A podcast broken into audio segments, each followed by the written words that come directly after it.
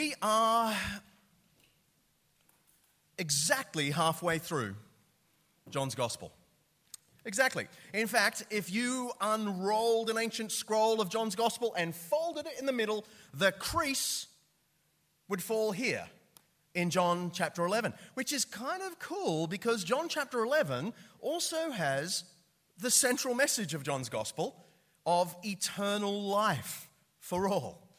Uh, do you remember in the prelude, the opening lines of the Gospel, John said, In him, Jesus was life and that life was the light of all mankind. And then at the very end of the gospel, he tells us his purpose in writing. These things are written, John 20, that you may believe that Jesus is the Messiah, the Son of God, and that by believing you may have life in his name.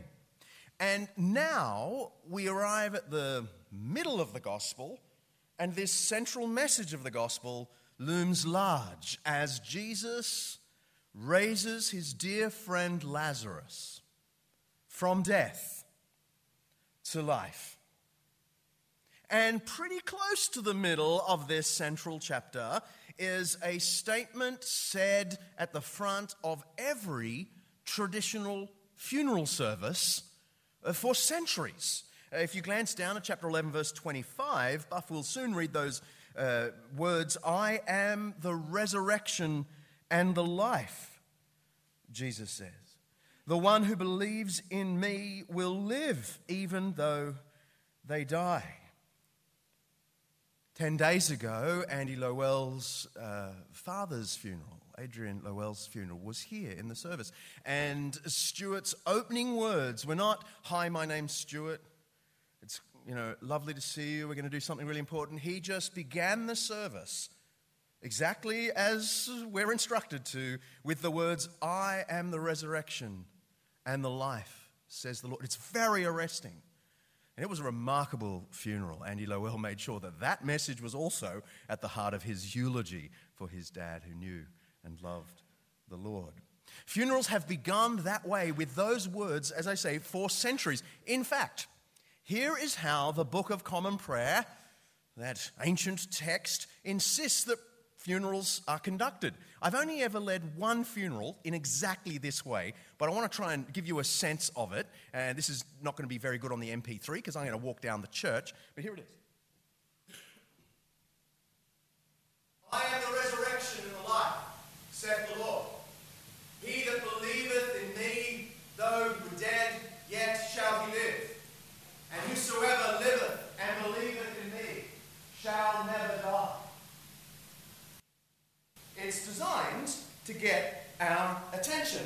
So I guess if the minister messes up the rest of the funeral, at least he got the first bit right. Now, I don't mind admitting that I'm probably a little more death conscious than the average happy Mosman boy who ventured all the way to Roseville. And I think it's because I lost a lot of people that I was very close to when I was pretty young. Um, you, well, most of you know I lost my dad when I was nine in a plane crash, but I lost a lot of my dearest friends, actually. Uh, two of my best Mosman High mates, uh, Simon, killed at 16 in a motorbike accident outside the Orpheum Theatre.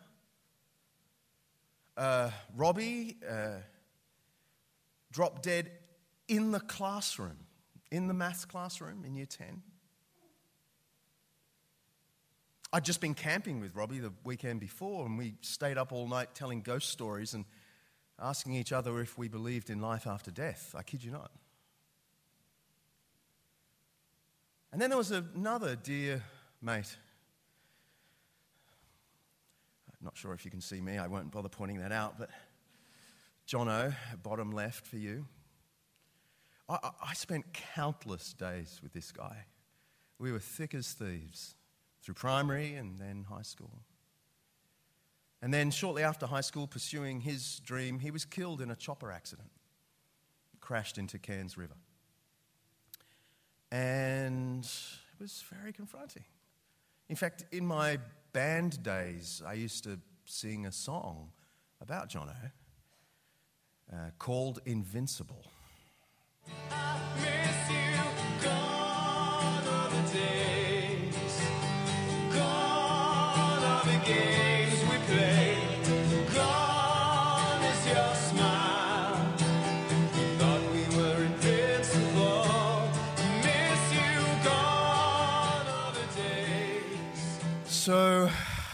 Talked about death, I've thought about death, I've sung a lot about death over the years.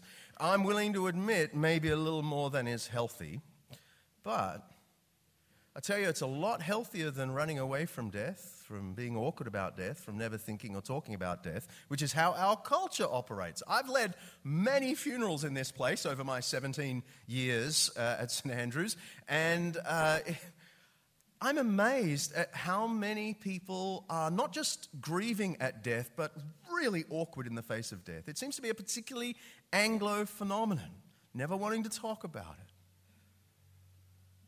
Now, maybe it's uh, not psychologically healthy to dwell on death, but I'm sure it's illogical and perhaps tragicomical never to think about death, never to think about life after death, when it is the surest thing about life. So, with that cheerful introduction, uh, let's now hear from this extraordinary passage, uh, bit by bit, this central passage to John's gospel with this central theme of the Christian faith that Jesus Christ is the resurrection and the life. Thanks, Don. So this is from John chapter 11, starting at verse 1. Now a man named Lazarus was sick.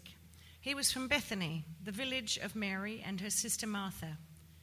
This Mary, whose brother Lazarus now lay, Lazarus now lay sick, was the same one who poured perfume on the Lord and wiped his feet with her hair. So the sisters sent word to Jesus, Lord, the one you love is sick. When he heard this, Jesus said, This sickness will not end in death. No, it is for God's glory, so that God's Son may be glorified through it. Now Jesus loved Martha and her sister and Lazarus. So when he heard that Lazarus was sick, he stayed where he was two more days, and then he said to his disciples, Let us go back to Judea. But, Rabbi, they said, a short while ago the Jews there tried to stone you, and yet you are going back? Jesus answered, Are there not twelve hours of daylight? Anyone who walks in the daytime will not stumble, for they, say they, for they see by this world's light. It is when a person walks at night that they stumble, for they have no light. After he had said this, he went on to tell them, Our friend Lazarus has fallen asleep, but I am going there to wake him up. His disciples replied, Lord, if he sleeps, he will get better. Jesus had been speaking of his death, but his disciples thought he meant natural sleep. So then he told them plainly, Lazarus is dead, and for your sake I am glad I was not there, so that you may believe. But let us go to him. Then Thomas, known also as Didymus, said to the rest of the disciples, Let us also go, that we may die with him. On his arrival, Jesus found that Lazarus had already been in the tomb for four days. Now, Bethany was less than two miles from Jerusalem, and many Jews had come to Mary and Martha to comfort them in the loss of their brother. When Martha heard that Jesus was coming, she went out to meet him, but Mary stayed at home. Lord, Martha said to Jesus, if you had been here, my brother would not have died. But I know that even now God will give you whatever you ask. Jesus said to her, Your brother will rise again. Martha answered, I know he will rise again in the resurrection at the last day. Jesus said to her, I am the resurrection and the life. The one who believes in me will live even though they die, and whoever lives by believing in me will never die. Do you believe this? Yes, Lord, she replied. I believe that you are the Messiah, the Son of God who is to come into the world.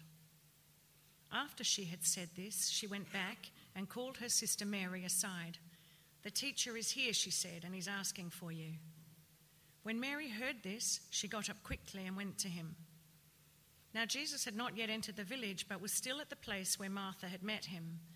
When the Jews who had been with Mary in the house, comforting her, noticed how quickly she got up and went out, they followed her supposing she was going to the tomb to mourn there.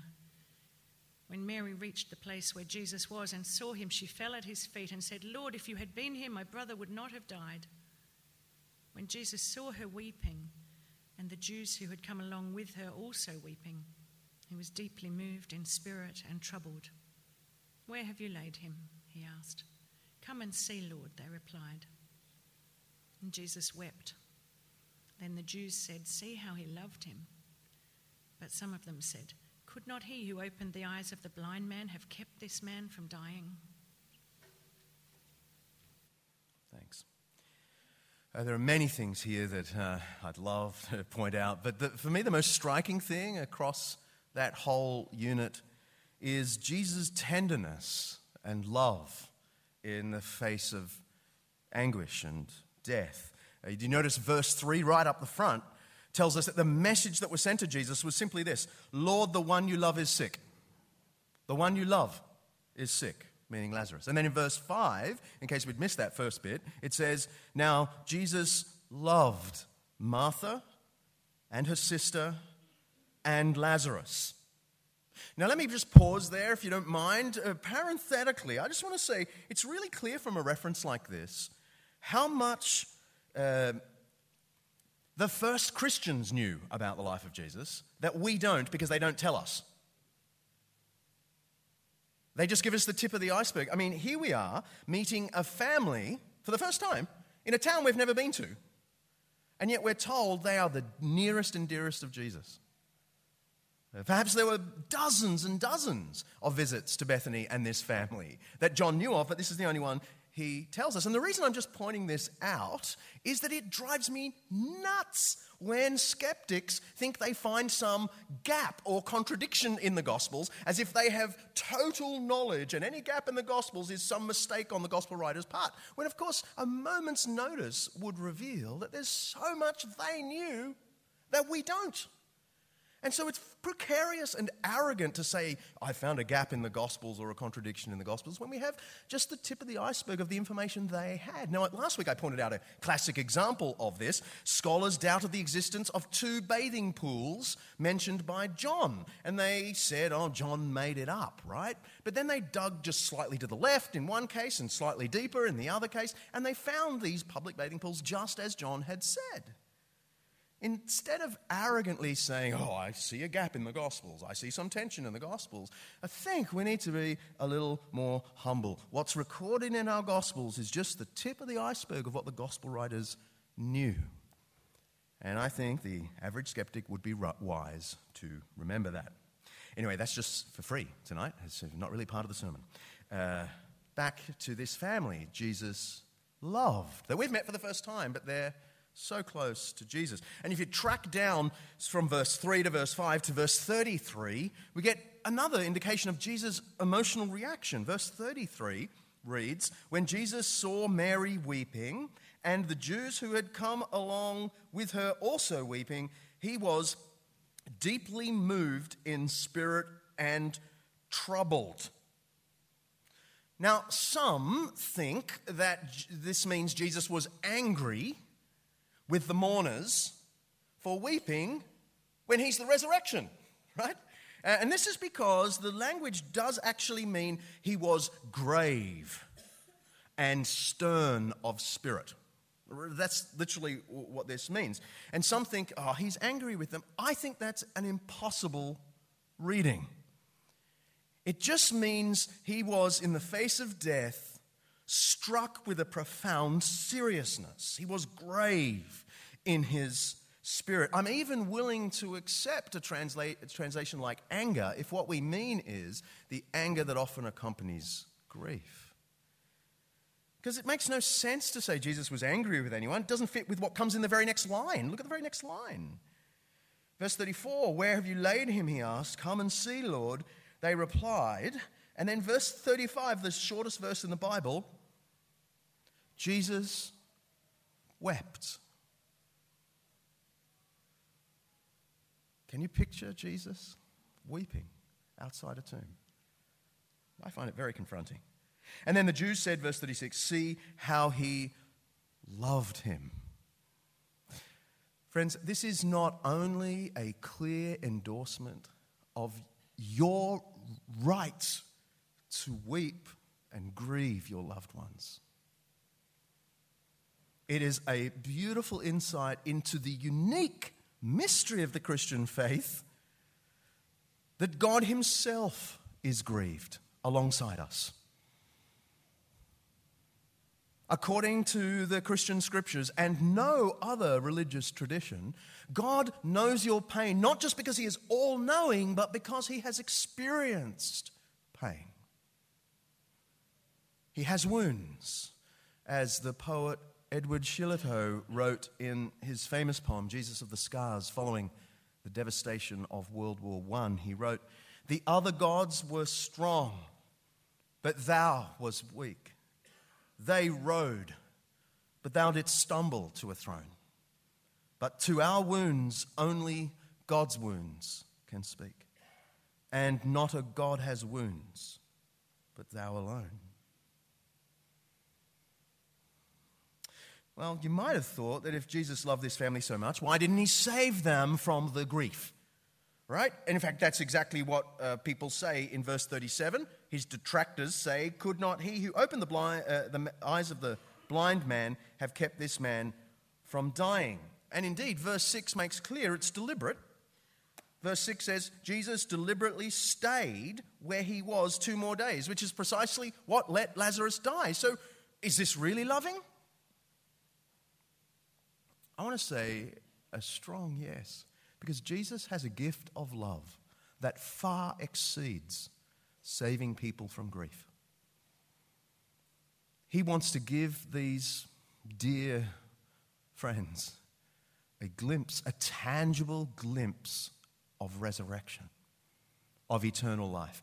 And on any logical reckoning, surely, if eternal life is true, then it is the most loving thing you could do to give them a tangible glimpse of eternal life, to help them believe eternal life, to help them trust eternal life, to see it with their own eyes, as it were. And so in verse 14, it, it, it's quite serious when Jesus says, Lazarus is dead, and for your sake, I am glad I was not there. It's almost as if, and I feel a little awkward saying this, almost as if Jesus puts aside his human instincts to save the day and save everyone from grief. Because what he knows they need above everything else is a picture of eternal life. It's love that delayed him. And it's love that then drove him to Bethany. And there's another act of love that is looming in the background. I don't want us to miss it tonight, it's quite important. Going to Bethany puts Jesus on the outskirts of Jerusalem, because where is Bethany? Three kilometers from Jerusalem, just over the hill from Jerusalem, and in the crosshairs of the Jerusalem authorities. We have known from chapter 5 and explicitly in chapters 9 and 10 that the authorities are talking about killing Jesus. And so it is an incredible act of daring and love to say, I'm going to Bethany. I'm, I'm going to be right near Jerusalem. And this is why Thomas says in verse 16, what I think when it was first read seems out of place. Let us go that we may die with him. You just think, what? He's, he's going to see Lazarus? Well, he's not going to die. Well, yeah, he's traveling from the north to the south to within three kilometers of where he'll be arrested. And in about a week from this event, he'll be dead. Jesus will be crucified. And my point is everything in this passage is about Christ's love. It's love that delayed him. It's love that took him to Bethany, and it's love that takes him beyond Bethany to Jerusalem to give his life for us. As readers, I am sure we're meant to look at this passage and say, See how he loves me. See how he loves me. And so now we come to the miracle itself from verse 38. Now, I'm not going to repeat the arguments uh, that I made uh, four or five weeks ago when we looked at John 5. If you're interested in the philosophical and historical arguments on behalf of the rationality of miracles, go back and check out the sermon on chapter 5. Suffice it to say, before we hear this passage, uh, just this. If the natural laws which caused inanimate molecules to become life giving DNA are the work of a lawgiver, if there's a creator, in other words, then it is entirely rational to believe that such a lawgiver could resurrect life out of death at a moment of his choosing. Which is to say, on any account of the universe, life came out of death at some point in the history of the universe, right? Inanimate molecules became life replicating DNA somehow. No one knows actually how it happened, but it happened. We know it happened. Now, if you think that's the result of a lawgiver, then you have all the philosophical arsenal you need to also conclude the lawgiver can do it whenever the lawgiver wants. They're his laws, they're his molecules.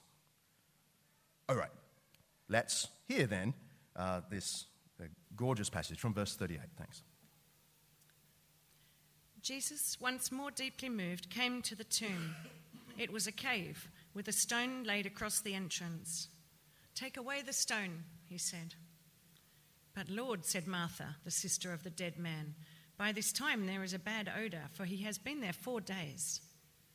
Then Jesus said, Did I not tell you that if you believe, you will see the glory of God? So they took away the stone. Then Jesus looked up and said, Father, I thank you that you have heard me. I knew that you always hear me, but I said this for the benefit of the people standing here, that they may believe that you sent me. When he had said this, Jesus called in a loud voice, Lazarus, come out. The dead man came out, his hands and feet wrapped with strips of linen and a cloth around his face. Jesus said to them, Take off the grave clothes and let him go. Therefore, many of the Jews who had come to visit Mary and had seen what Jesus did believed in him.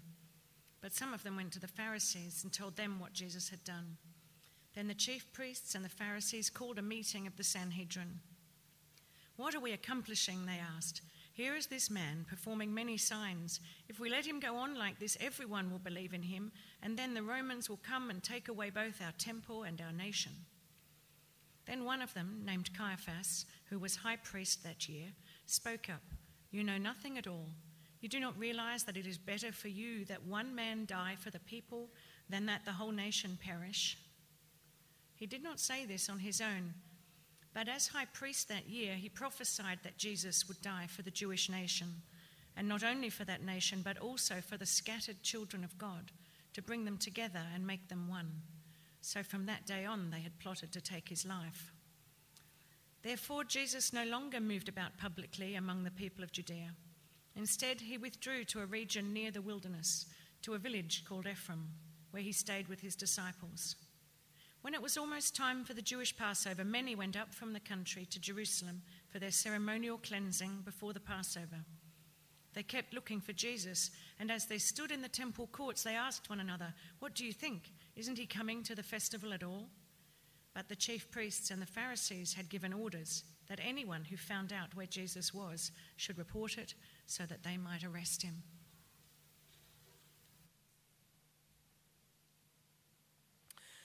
Uh, at one level, the passage is uh, really basic and speaks for itself. Um, I could just sit down after saying, Jesus has the power of eternal life. Lazarus, come out. Uh, yeah, at one level. Uh, but I want to make a theological point and a uh, psychological point, if that's okay. My theological point is this the theology of the resurrection. Uh, a passage like this highlights one of the greatest contrast between what the Bible says concerning the afterlife and what our culture, at least for 100 years, has said about uh, the afterlife. And pop culture normally thinks of the afterlife as fundamentally bodiless. So, the Hallmark card idea is that our loved one's spirit somehow has gone to be in some peaceful uh, bliss for eternity. And there's a Christian version of this Hallmark card as well that basically says our loved one is, um, you know, their soul is at peace with Jesus in heaven uh, forever. And uh, this is a good opportunity to just point out the Bible doesn't teach that. Uh, there are two passages in the Bible that hint that our loved ones are, in some mysterious sense, asleep in the loving embrace of God after death. But they're just two hints. All of the emphasis of Scripture is on the resurrection of the body. The Apostles' Creed, which we will say later, and we've said many weeks here, uh, captures the doctrine of the afterlife beautifully because it says, I believe in the resurrection of the body and the life everlasting. This is not Jesus' body. Jesus' bodily resurrection was in the second stanza of the Creed. This is our body. We are waiting for the resurrection of the body. Eternal life in Christianity, unlike Buddhism and Hinduism and many Greek and Roman views of the afterlife, our view of the afterlife is not bodiless. It is precisely the resurrection of the body. And this is why the raising of Lazarus in this historical moment is such a wonderful sign of what God will do at the climax of history. Not that our spirits will go to heaven for eternity, but that God will raise our bodies. I don't just mean resuscitate them to be this puny self, but I mean gloriously raise them, transform them. The theology is beautifully laid out uh, by Martha, actually. Did you catch that? Verse 21. Lord, Martha Martha said to Jesus, If you had been here, my brother would not have died. But I know that even now God will give you whatever you ask. Isn't that extraordinary trust in Jesus? Jesus said to her, Your brother will rise again. Martha answered, I know he will rise again in the resurrection at the last day. And Jesus said to her, I am the resurrection and the life. The one who believes in me will live even though they die. And whoever lives by believing in me will never die. Do you believe this? Yes, Lord, she replied. I believe that you are the Messiah, the Son of God, who is to come into the world. After she had said this, she went back and called her sister Mary aside. Uh, the teacher is here, she said. Uh, with International uh, Women's Day just gone on Friday, I can't resist pointing out that this is the longest back and forth between Jesus and a disciple in all of John's gospel. Now, uh, there are other passages where the disciples get stuff wrong and Jesus corrects them and rebukes them, right? There are dialogues like that. But Martha gets everything right. This lengthy theological discourse about eternal life is between Jesus and a female disciple. She has listened to the teaching of Jesus, which is why at the end, um, she calls him not just Messiah, the Son of God. What does she call him also? Teacher. The teacher is here, she says. And Martha is a nerd. She's a theological nerd. She loves doctrine. She gets her doctrine right. We're waiting for the resurrection of the dead on the last day. But the only thing Jesus reveals here is not a rebuke, is not even a correction. It's to say he is the guarantor of this doctrine. He is the resurrection and the life. It's something Jesus has hinted at in other passages in John's Gospel. John chapter 6, we read, Jesus said to them, very truly, I tell you, unless you eat the flesh of the Son of Man and drink his blood, you have no life in you. Whoever eats my flesh and drinks my blood has eternal life, and I will raise them up at the last day. Very similar language to Martha's theological language. And later New Testament writers, like Paul, lay the same emphasis on resurrection, not spirits in heaven resurrection of the body. So Paul says in 1 Corinthians 15, uh, but Christ has indeed been raised from the dead, the first fruits of those who have fallen asleep. For since death came through a man, the resurrection of the dead comes also through a man. For as in Adam all die, so in Christ all will be made alive, but each in turn. Christ the first fruits, then when he comes, those who belong to him. This is the emphasis of all scripture. Eternal life is not the thing that happens immediately upon death, that weird um, embrace in God's love that we are um, able to think about. You're able to think of your loved ones as in, in the bra- embrace of Jesus, yes, but that's not where the emphasis is. The emphasis is on the last day, the great resurrection, because the Creator will not turn his back on creation. He loves material reality. And he intends to breathe life into material reality. I'm not saying it will just be these five senses for eternity, but it won't be less than these five senses. A glorified, material reality. And that's why the raising of Lazarus within history is such a powerful sign of the doctrine of the resurrection the whole New Testament teaches. And just parenthetically, can I, can I just say that this has no implications for whether you bury or cremate your loved ones. I had someone quite distressed this morning come up to me after, you know, after I emphasized bodily resurrection. They felt that um, uh, cremating her father and scattering his ashes on the water was, you know, had done something terrible. The Lord, the Creator, has every particle exactly where He knows it. Uh, he grants existence to every particle in the whole universe at every moment. There's no problem to him to raise the cremated. After all, think of how many Christian martyrs have been burnt to a cinder through Christian history. Anyway, that's the theological point, uh, resurrection of the dead. I want to make a, a psychological point about the psychology of belief. Uh, the final lines, say, picking up from verse 45, tell us about the wildly different reactions to this sign. Uh, verse 45 Therefore, many of the Jews who had come to visit Mary and had seen what Jesus did believed in him. There's no ambiguity here. They trusted him. Contrasted in the next verse, but some of them went to the Pharisees and dobbed Jesus in. Then the chief priests and the Pharisees called a meeting of the Sanhedrin. Whenever you see the word Sanhedrin, you know it's serious. This is the 70 person council that ruled Israel. What are we accomplishing? They asked. Here is this man performing many signs. If we let him go on like this, everyone will believe in him. And then the Romans will come and take away both our temple and our nation. Then one of them, named Caiaphas, who was high priest that year, spoke up. You know nothing at all. You do not realize that it is better for you that one man die for the people than that the whole nation perish. And then John makes that really sly comment in verse 51, and I think we're to interpret it slyly, about Caiaphas accidentally prophesying about the true meaning of Jesus' death.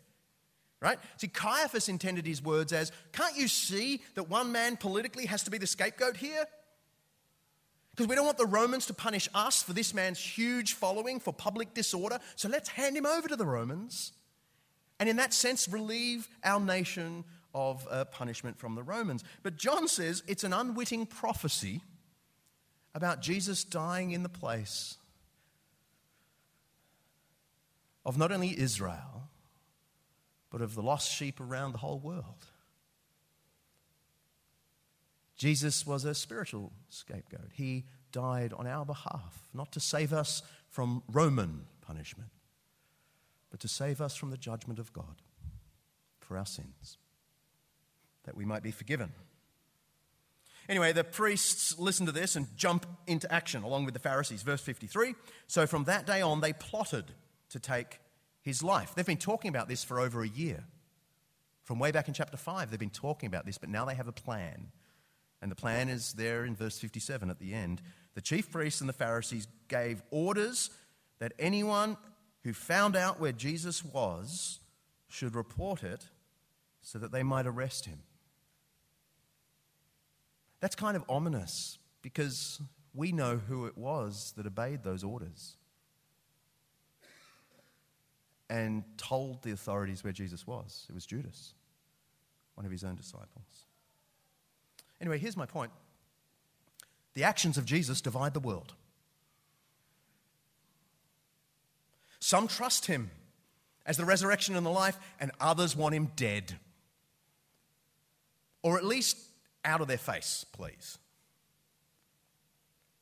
I know I've quoted before from The Righteous Mind, New York Times bestseller by Jonathan Haidt, who's an atheist uh, and professor of um, evolutionary psychology at New York University. Now, I rank this as one of my favorite books of the last 10 years, but it's a review of the huge amount of psychological material making perfectly clear that we humans, whether religious or irreligious, left or right, educated or not so much, all of us tend to make our decisions about what we believe based on our preferences, desires, what we wish.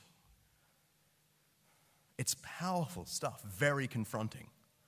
And here's how he put it uh, in one part of the book We ask, Can I believe it? when we want to believe something. But must I believe it? when we don't want to believe?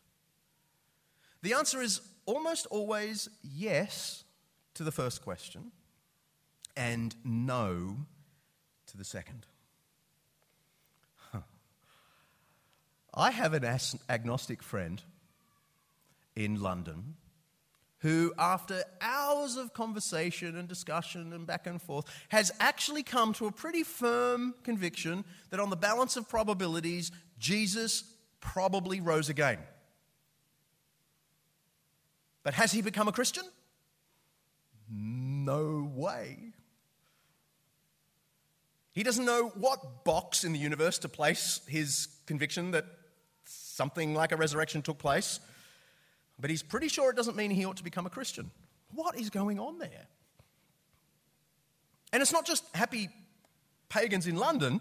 Uh, there are full blown historians, experts in this matter, like uh, Pinchas Lapid, an Orthodox Jew and uh, professor from Bar Ilan University, who wrote an entire book on the resurrection of Jesus called The Resurrection of Jesus, in which he uh, ends up concluding that on the, uh, on the evidence, the resurrection of Jesus is, uh, quote, the lesser of two evils for all those who seek a rational explanation.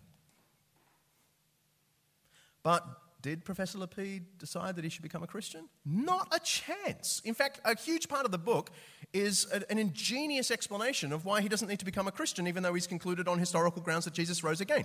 He argues that maybe God raised the heretic Jesus in order to start a new religion that wasn't quite true, but was an improvement on paganism that would take off in the Greek and Roman world and get those pagans off polytheism to monotheism, off immorality to a vaguely Jewish ethical frame Christianity. That God had this kind of secondary way of helping the Greek and Roman world, and so did the party trick of the resurrection to make it happen. Uh, I think we call that rationalization.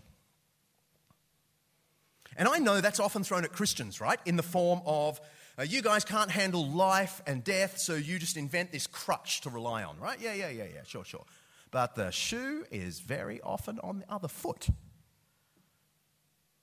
Because loads of Australians know that there's very probably a creator behind the universe, and all of the surveys bear this out. But do they take that seriously? Do they pursue that? Hmm. A huge number of Australians think that if anyone had a connection to the divine, it was probably Jesus. But do they pursue that? No. They rationalize, keep their distance because of preferences, sometimes just distractions and rationalizations. And I want to say,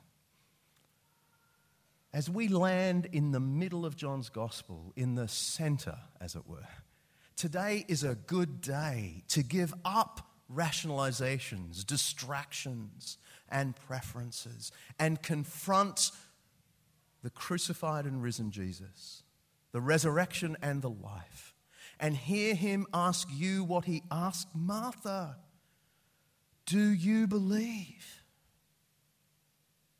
Do you believe? She said, Yes, Lord, I believe.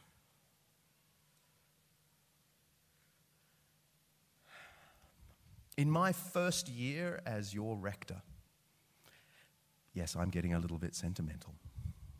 In my first year as rector, I met this man, James Garbutt, magistrate of the Court of New South Wales. And I remember when he uh, came in uh, one day, uh, he was sitting about where Mark and Virginia are there.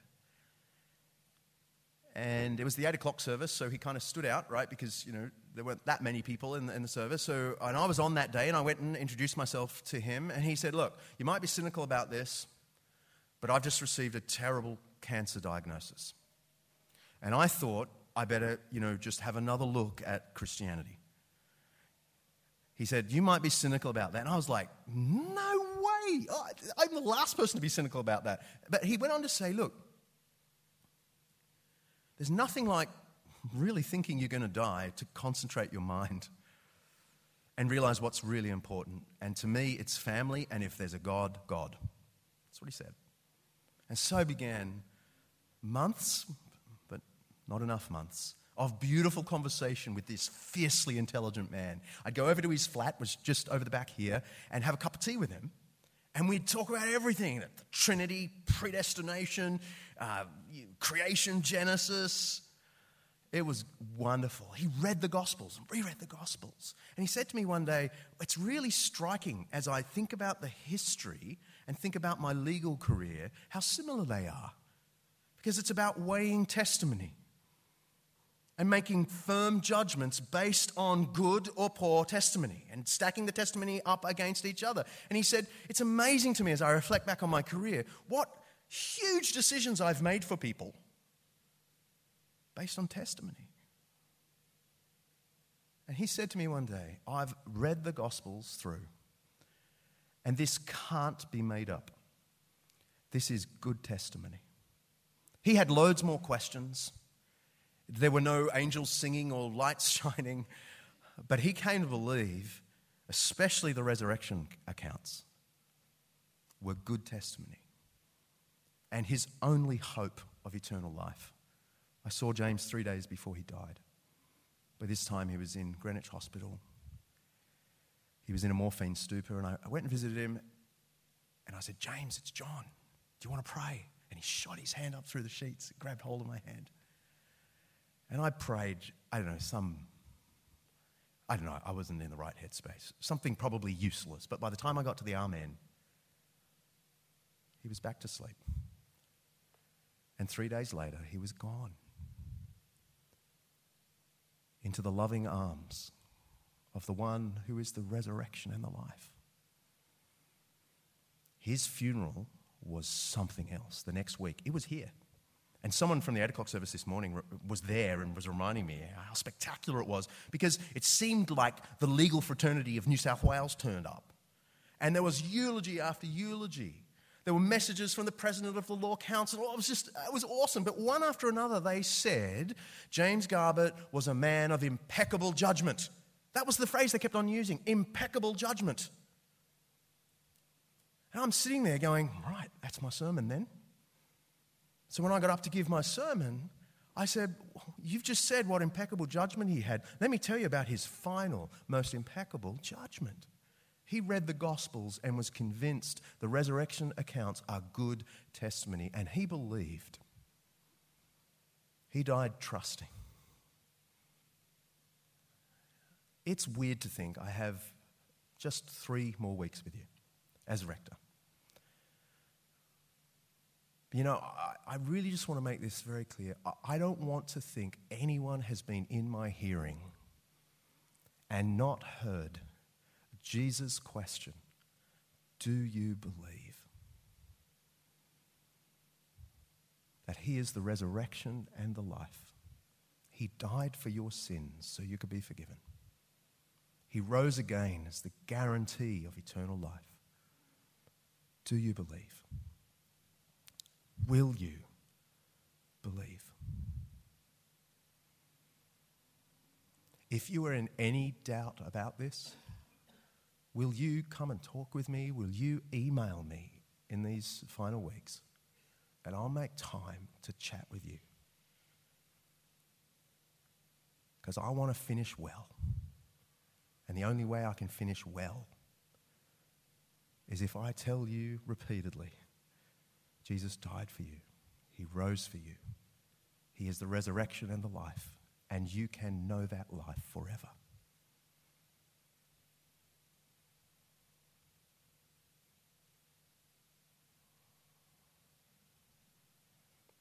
So, Lord, will you give us eyes to see, ears to hear, wills to believe?